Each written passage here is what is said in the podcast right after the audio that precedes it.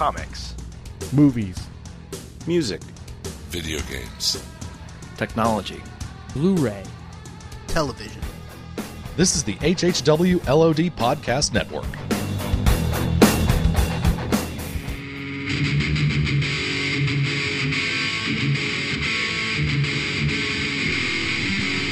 You're listening to the Jersey Shore Podcast.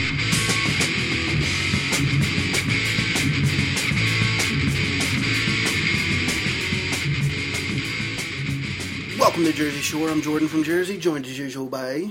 Yes, hi guys. I don't know, I said bye, weird. Bye. but- uh, we are here today to talk about one of our favorite television shows, Yeah? The Venture Brothers.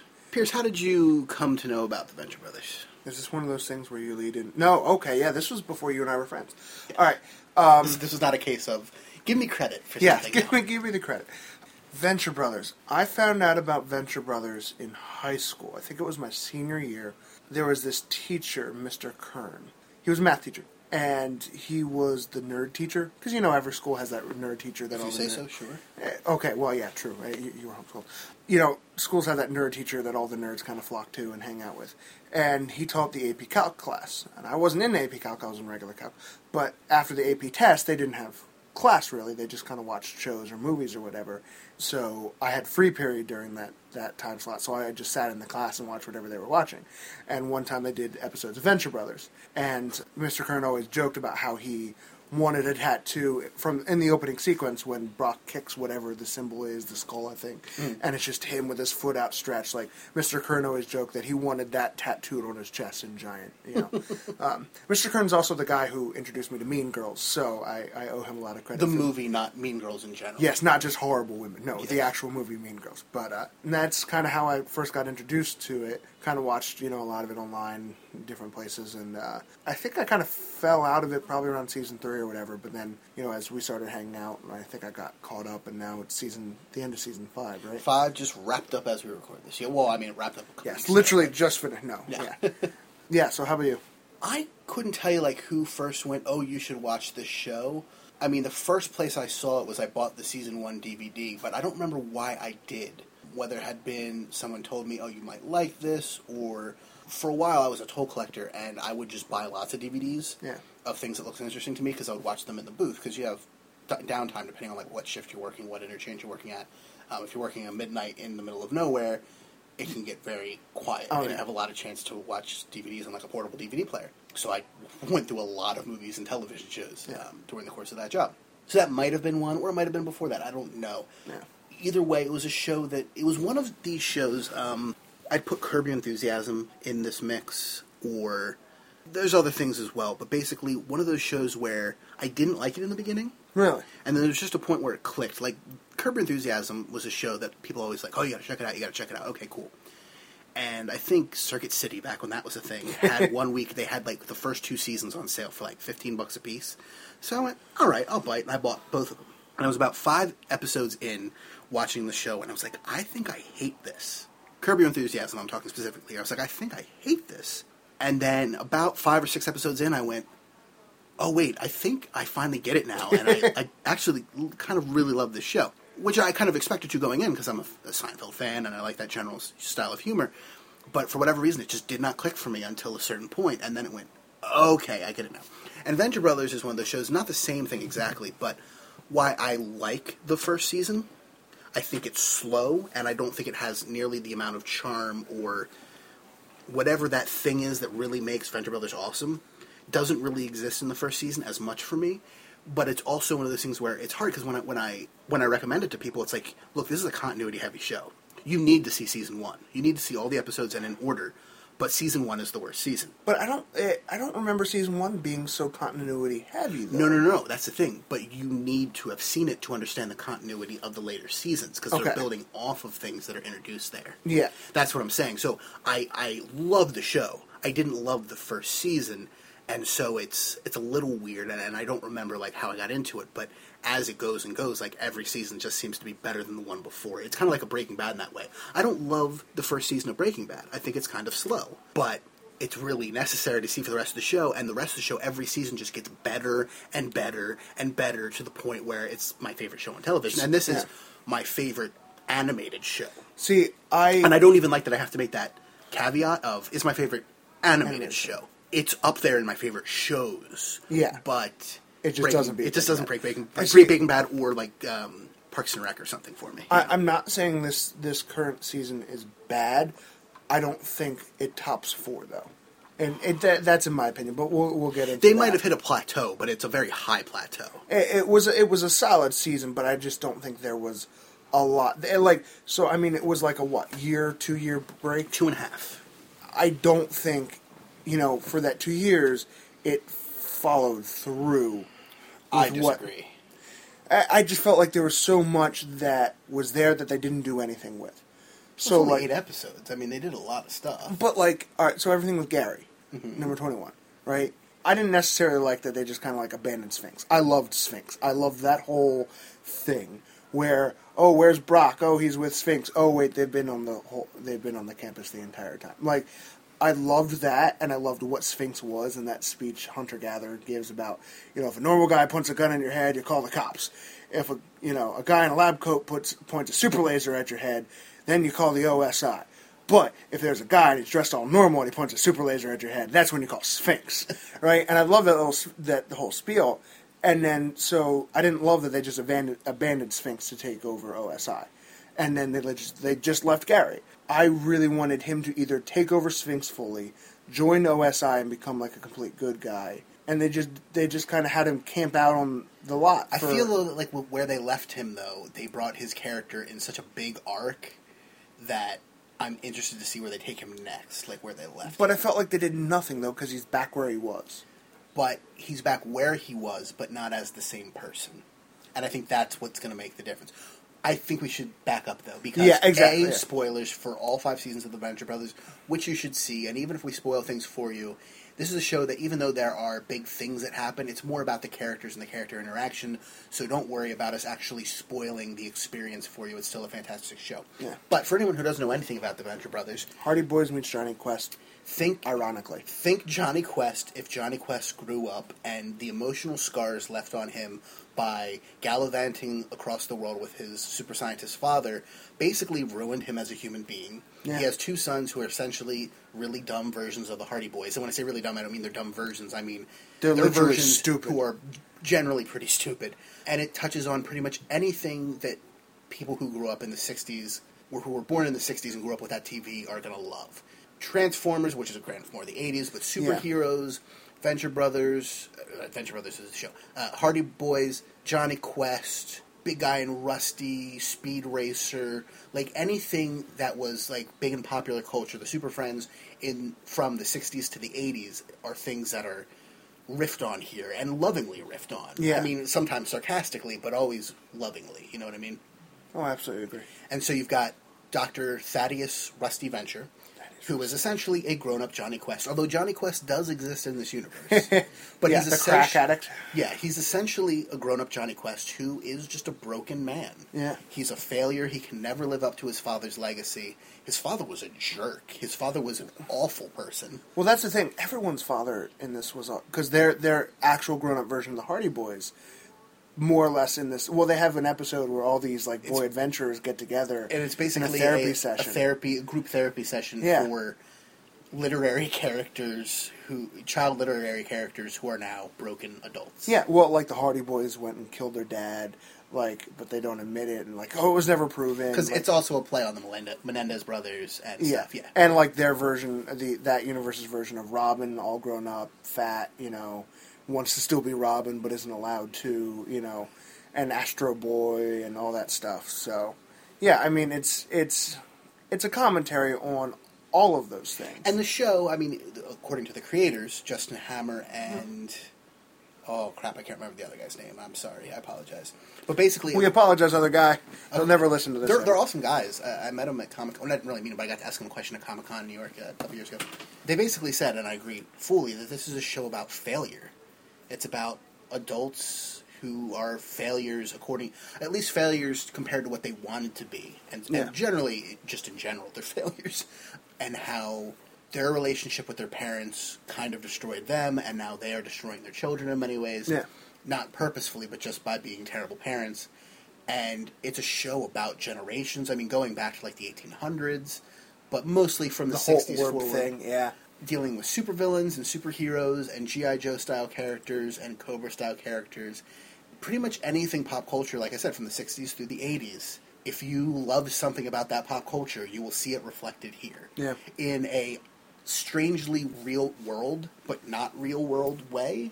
Oh yeah. It's a world where how would these things actually affect people if they were real? Well, I mean, funny? it is it is real world, but it's just like, so what if people had a lot of money and what they decided to do with it was be superheroes and supervillains, you know? And that's pretty much what it is. It's this the upper class plays games with you know being superheroes, and everyone else just kind of lives their day to day life and doesn't really care.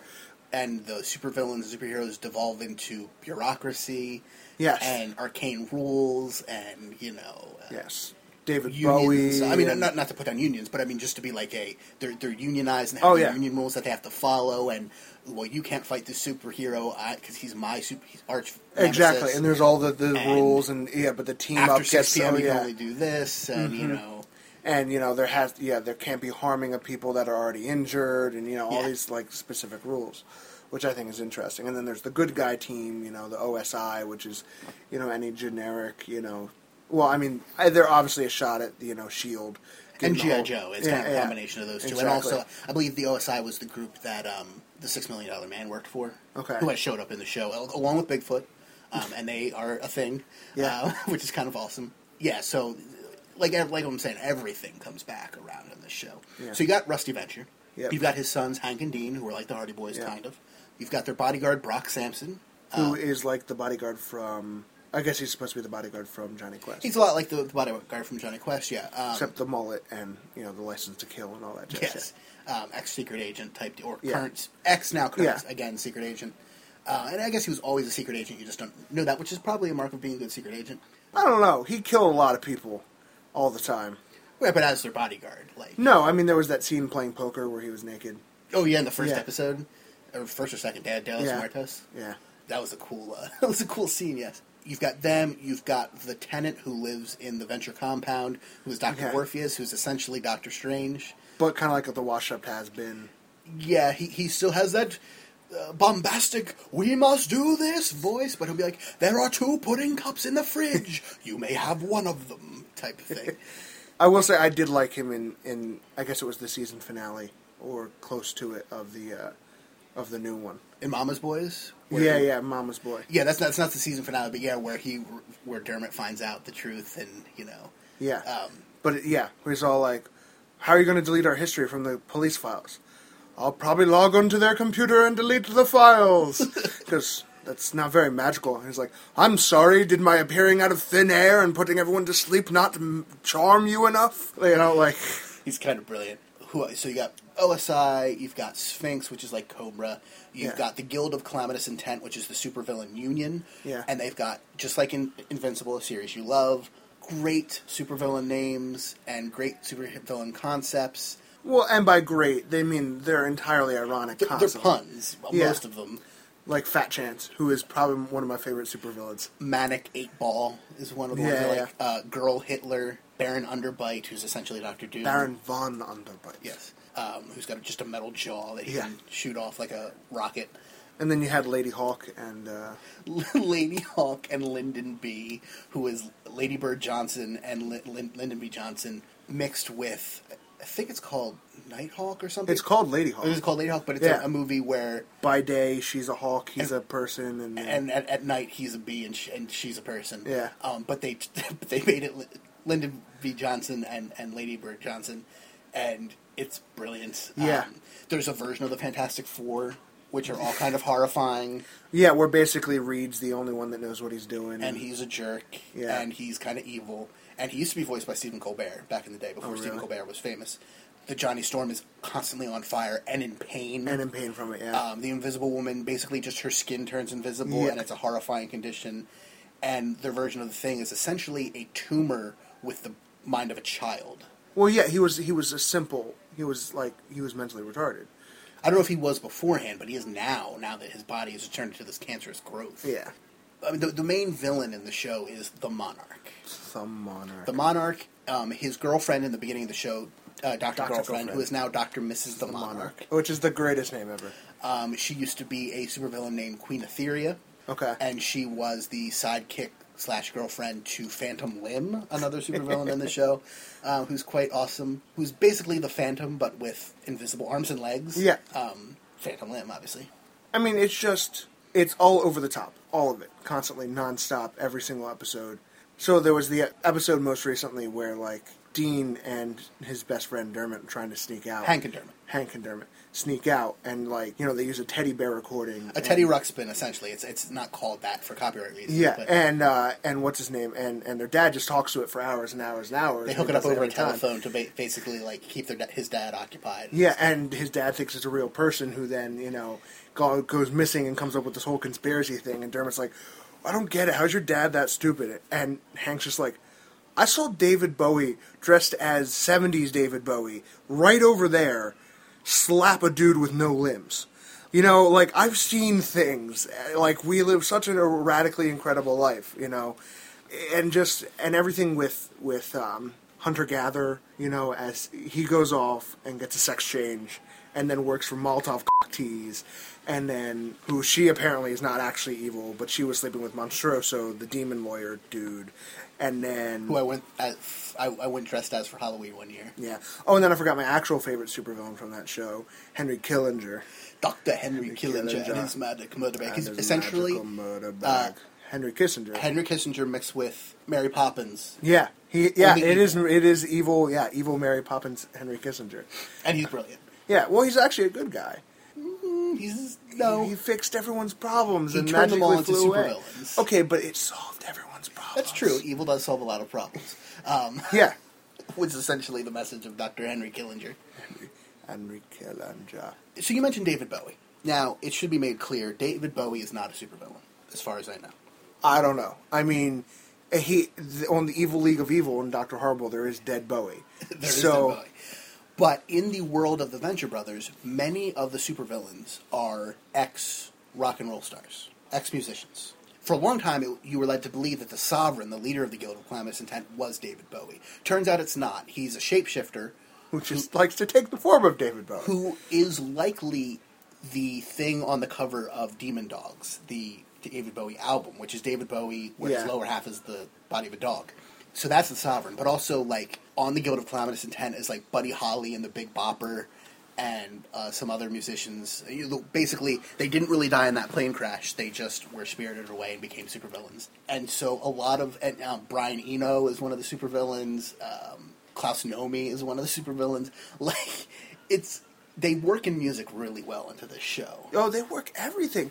I gotta say, as much as all right, so I didn't think season five was good as season four, but my favorite joke in the entire series has to be from season five when the Monarch and Doctor Mrs. the Monarch are going to have their role play night, Oh yes, and he's dressed up as Khal Drogo, from Game of Thrones. and she comes in in full American boxing gear, thinking, you know, it's Drago, and they were doing Rocky, and I was dying laughing at the. I was like, how did they even think of that?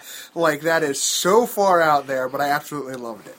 So yeah, that was that was probably my favorite reference. Like I think they reference everything and work it in somehow in some weird thing. They referenced so many things over five seasons of the show, and it's been like ten years essentially that they made five seasons in. Because Yeah. it takes a long time. It's you know traditional animation and it's very intricate writing. We, we should probably mention with Dean and, and Hank, the Venture brothers, the, the the eponymous characters. They're clones. Yes. They did not know this until recently, but you find out pretty early in the show when they both suddenly die that no, they're clones, and this is like the seventeenth versions of them. Yeah. And every time they die, they just hatch a new pot of clones. Yeah. And you get a new Hank and Dean until like season three when all the clones get destroyed, so you're left with one Hank and Dean left. Yeah. But so that was a fun concept, and as they now know this and are coming to grips with it, it's kind of an interesting thing seeing them deal with the fact that they're not quote unquote real, if you will. Yeah. Well, my thing is, and you and I have talked about this before. We we have a disagreement. I think they were clones all the way back. Like I think they're test tube babies, clones all the way back because they, they have no idea who their mother is. Right. Um, you think there was an actual mother? I think there could be. I don't think it really matters either way. No, but yeah, that's just my little fan theory on the show. But Right. yeah, so they are clones, and I think they really brought that up in the, in the Scooby Doo episode, didn't they? Escape from the House of Mummies Part Two, or Where wherever the Scooby Doo cast accidentally kills the kids, and then you see them again, and because the dog doesn't actually talk, isn't that the whole point of the episode where Shaggy's, Shaggy's just stoned out of his mind, and the dog is like, "No, you are chosen. I am from the future to tell you of your great destiny to save all of mankind." and no one believes when the dog talks. And yeah, so they accidentally kill the kids. They bury the bodies, and there's the kids again, and they start flipping out, and they all freak out. But yeah, I think that's when they really start to bring attention to the fact that kids are clones. I mean, it had been revealed before that because there's the the main point. Twenty one and twenty four kill them, Well, and, that's true, and that's yeah. your first like real indication that oh, they're not real people essentially. Yeah, Yeah, twenty one and twenty four are numbered minions of the monarch. Yeah. he just numbers all of his minions. Uh, twenty four or twenty one is which one's dead now? twenty-four. 24 is dead. He sounded like Ray Romano. And 21 was his best friend who became a superhero for a while, who left for a while. Now he's back in the Monarch's employ as we last leave them. But Well, all right. So he was he was just his he was just an average henchman until twenty-four died, and then he went super BA, and like he was the henchman. His he got a tattoo that said "hench for life" and Uh-huh. like had you know he was all BA and tore his sleeves off and all sorts of stuff, right? He's a super big nerd too. Oh yeah, well absolutely. So he, he patterns all of his ideas on what is what is cool off of what ge- nerds would generally think is cool. Oh yeah, like he tries to Looking fight like Wolverine, Yeah, essentially. he buys a lightsaber from uh, from Doctor Venture at one point and tries to fight uh, Brock with it, and then it just it's just literally a beam of light and does absolutely nothing to him. Like you know, so he's a huge nerd and whatnot. But then he then he's joins Sphinx, and it's all like, oh, you guys, all right, it's nice to be with competent people for once and not total idiots. And then he goes full circle and comes back. And then you get the the spoiler reveal of what happened to 24, which I didn't see coming at all. Well, he's always known it was the Muppets, or at least suspected. Oh, really? I hadn't. I didn't pick yeah, up on that yeah, at all. yeah, yeah. I mean, I don't know if they've ex- ever explicitly said it, but it was always pretty clear that it was them who killed 24, Okay, um, or rigged the car to explode, or locked him Yeah. in there, whatever it was. because they were trying to kill Brock. Yeah. Right. Back in the 60s, when Rusty Venture was a child, which we get occasional flashbacks to, his father, Jonas Venture, Jonas Venture Sr., was the leader of a group of essentially Avengers. It was Action Man, it was a essentially Ant Man slash Giant Man character. Who were some of the other people on the team? Mr. Gentleman, Colonel Gen- Gentleman, who is James Bond, essentially. It's, but uh, a it's little more flamboyant, if you will. Slightly. I, I wouldn't say a whole lot more. But yeah, he's the Sean Connery. Uh, And when I say Bond. flamboyant, I, I mean literally because he is gay. Oh yes, he is very, very gay, but not like shore leave or like he, I wouldn't say. Oh no, he's not the he's not the the stereo. He well he I I would say he's maybe a stereotype, but the old bear stereotype as opposed to the shore leave, you know, Sure, sure. stereotypical hello Yeah, he, like he's not Fey in any way. yeah exactly. And who else was on Action Man, Colonel Gentleman? Oh, the the sumo guy. Uh, what's his name? Oh yeah Kano? yeah I can't I can't remember. A, a big sumo wrestler, and they fought various villains in the '60s. Very, But all science based. It was like you know any of those like science hour stuff. You know, go to the island of the dinosaurs. and- Spider Skull Island. Yeah, you know stuff like that. And you know, Rusty would always be in danger or whatever. which is what broke him as a as a, as an adult, basically. Yeah. A never being able to live up to his father's legacy, and also his father was a jerk who constantly let him be in danger. Yeah, and, would- and never really would did anything about it. be- yeah. One of those one of those dad types would be like, it builds character. No, it destroys a psyche, and Yeah. you know. And that's really what the show is about. It's about breaking people slowly, and that's that was kind of the season finale of this current season, which I kind of picked up that that's what they would do. Like the real plan to torture him was just to break his, you know, whole psyche. Yeah, where you're like, oh, I guess the monarch lost, and it's like, oh, this is the smartest thing the monarch's ever done. Yeah. Um, but I've read an interesting article the other day about basically how when people talk about what's the best show on television about the male psyche, a lot of people will point to Mad Men, and as as a deconstruction of what masculinity is. But this article is about no, it's really the Venture Brothers. Like this is a show all about a mostly male cast and how the traditional American ideal of masculinity is kind of a terrible thing Yeah. when brought to these extremes. And that's what the show. and I think there's on only like two characters that I would say are sane. Like I think Brock is I like the. totally disagree. He's sane. I'd say he comes across as sane. I think he's the most sane character in that show. Okay, I can argue he's the most. I could see that argument. He's the most sane character in the show. Yeah, I think he realizes the world that he lives in is a bunch of crap, and he just kind of is along for the ride while he goes through it.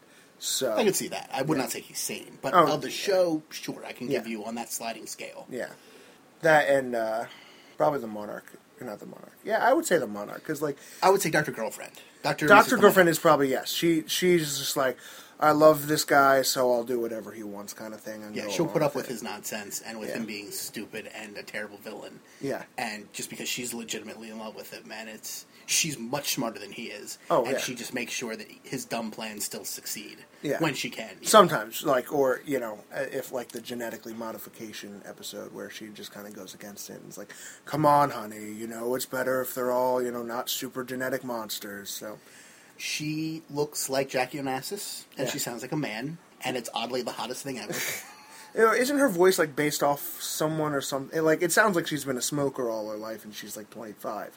But I don't know that her voice is directly based off of anyone.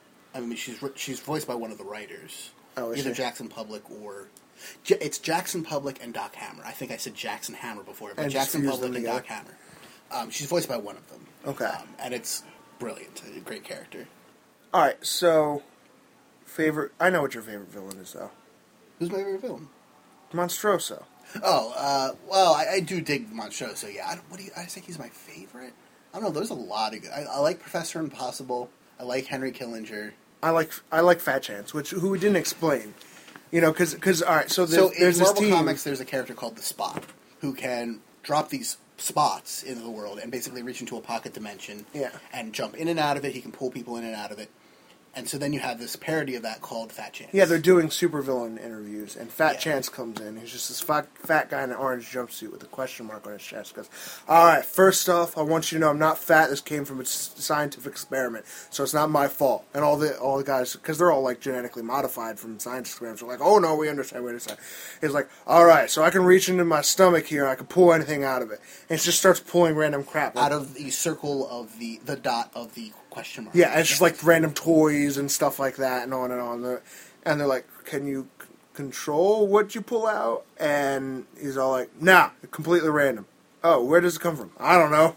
and like, okay, like, yeah. If eventually, well, I forget what exactly they have to do, but they keep trying to pull stuff. You know, he's like, find something useful, and he keeps pulling random like children's toys or like you know animals or whatever. I just thought that was delightful. Um, Brick Frog was pretty brilliant. Brick Frog. Who's just a man in a frog suit who throws bricks. and isn't it really Frog Frog? I forget what the whole thing is. No, it would really be brick brick. It'd be brick a, brick, A, yeah. a brick frog is the line in a brick. It's the the line that keeps it from shattering. Basically, when the when the brick hardens, it's either the line or the thing in the the brick mold that creates the line. Yeah. But that is called a brick frog for whatever reason. It's a little bit unclear as to why historically that is true, but that is what it's called, and so that's what the character's named after. But he's a guy in a frog suit who throws bricks. Who throws bricks? Oh, I love that. Uh, there's Joseph in the amazing Technicolor Nightmare coat. I don't remember that one. Uh, he was early character. He was back like when when the Monarch was in prison with, Okay. with King Gorilla. Yeah, yeah. He was in there with him. Okay. Uh, or no, the character. I guess I think the character is actually Tiny Joseph and his amazing Technicolor Nightmare coat because there was a Christmas special where Tiny Joseph hid in the nativity scene as Joseph and Oh. tried to attack the Venture Brothers. I don't remember that at all. Okay. Um, there, there's so many characters in the show that it it can get daunting It in gets- terms yeah. of like remembering everybody and how they interrelate. You know, you got Trucules and Colonel Hatred. yeah, and, Colonel. Yeah. and, and Princess Tiny Feet and Isn't it Sergeant Hatred? what did I say? Colonel. Not that really matters. Sir, I guess it is Ser- Sergeant Hatred Sergeant with Hatred. Princess Littlefoot, Princess Tiny Feet. Tiny Feet, whatever. Oh, Princess Tiny Feet. Oh, Princess. Yeah, she's really weird. Everyone's just really weird. She's essentially the Land of Lakes mascot. Is that Butter Girl? Yeah. Yeah, like that's literally who it is. But really into really creepy, perverted things. Yeah. well, I think he is more than anything else. Well, no, because she she opens the door when he tries to go home, and she's in a gag Oh, and that's true. bound up. Which is funny because she never speaks anyway. So why Exactly. would this character need a gag? You know. Exactly, and it turns out she's you know spending time with someone else, if you will. So, and then there was that B themed villain. from season one. Oh, who was who was essentially Walt Disney, but it was something Brisby, yeah. And yes, he was a very B themed. but I don't think we've ever seen him again. Well, no, yeah, I thought he died that episode or something. Well, but even like any of his stuff. Oh, that's because they'll bring stuff back from. oh, they make references, yeah. Like Augustus St. Cloud, who was introduced as a full character this season. so much. he first appeared in the episode Tag Sailor It, which I believe was the first season, and he was in like 20 seconds of footage in the background. Yeah. And they turned him into a full fledged character. I hate him so much. I, I think he th- serves a purpose in the show. I love oh it. yeah, he he serves the polar opposite to Billy. Oh, we haven't talked Billy about Quizboy. Biz- Billy Quizboy and Pete White. Yeah, So Pete White is an albino who used to be a game show host, yeah, and Billy Quizboy used to be a game like a professional game show contestant Yeah. on a quiz show for children. because not only is super science a whole thing and all the you know adventures and superheroes and supervillains, so is you know quizboying and Yeah. it, there's like street quizboying too and yeah. underground game shows and stuff. Um, and they live in a trailer and want to be super scientists. They want to be in the big time. Yeah, they have a business, but I don't fully understand what their business actually. Is. I don't think they to do either. Yeah. because they're not very good at it. No. they do have a supervillain now, Augustus Saint Cloud, Ugh. Who has his own albino? but it's an Asian albino. It's much more rare and more collectible. Uh, who's essentially like the nerd supervillain. Like he just collects things. Yeah. he collects movie props and things and uses them to his advantage. Yes, and he is the worst costume in existence. It's essentially the Magneto costume with some clouds and lightning bolts glued to the helmet. Yep, pretty much. I hate it so much. I hate everything about it. Oh but you only word! see it once. Yeah, you see it like twice, I think. Do you? I think it's the same episode though. Yeah. Like the other episodes, he doesn't wear it. I hate him so much. Oh my word! Uh, Red Mantle and who are the who are the two guild members or the two council members who are fused together? Red Mantle and oh, I forget the two old guys that are yeah. but they're they're two members of the of the Council of Thirteen of the Guild of Calamitous Intent, the ruling council, ex musicians Yeah. who are now fused together and have one he- one of their heads gra- grafted onto the other's body Yeah, um, by Phantom Limb, who was going by a different name at the time. I forget what it was. I forget, but he part was when he was part of the Revenge Society, yeah, yeah, yeah. which is still a thing apparently. yeah, as of that last teaser, where it was like they're back and Henry Killinger is part of it. This is I don't think they're really back as much as they're just kind of like sitting by the wayside. But I guess we have to wait two years to find out. I feel like that was the teaser for like what's coming next. Was like their Oh, that's true because that was the last episode. That was, Because yeah. I watched everything in this season out of order because his you know on demand listed them wrong. because Verizon's dumb and they're like, oh yeah, we'll just do it a completely random order here, and so I watched them in almost seemingly random order. so it was really weird. Editor's note: that weird, almost farty noise you might hear a couple times in the background in these last few minutes. Yeah, I don't know what that is either. Sorry. Well, So- hello, Cheney. We haven't done a shout out in probably a couple episodes. Hey, Hi, Cheney. how are you? Uh, we talked about Dr. Orpheus. Dr. Orpheus is one of the few magic based characters of the show, and he is part of a team called the Order of the Triad. Yeah. Which is Dr. Orpheus, who is like Doctor Strange, the Alchemist, and Jefferson Twilight, the Blackula Hunter. Well, no, no. We also had to say the alchemist is just a monk dude who's also really flamboyantly gay.